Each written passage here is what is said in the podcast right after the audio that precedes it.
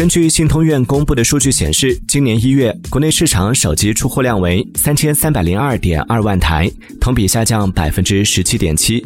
其中，五 G 手机出货量为两千六百三十二点四万台，同比下降百分之三点五。今年一月，五 G 手机的出货量也创下了近四个月以来的最低纪录。不仅如此，从五 G 手机占同期手机出货量的比例来看，也从二零二一年十一月开始连续出现环比下滑。对此，就有网友表示，五 G 手机其实也没有那么香。你换五 G 手机了吗？使用体验如何？是真香还是一般？欢迎在评论区留言分享。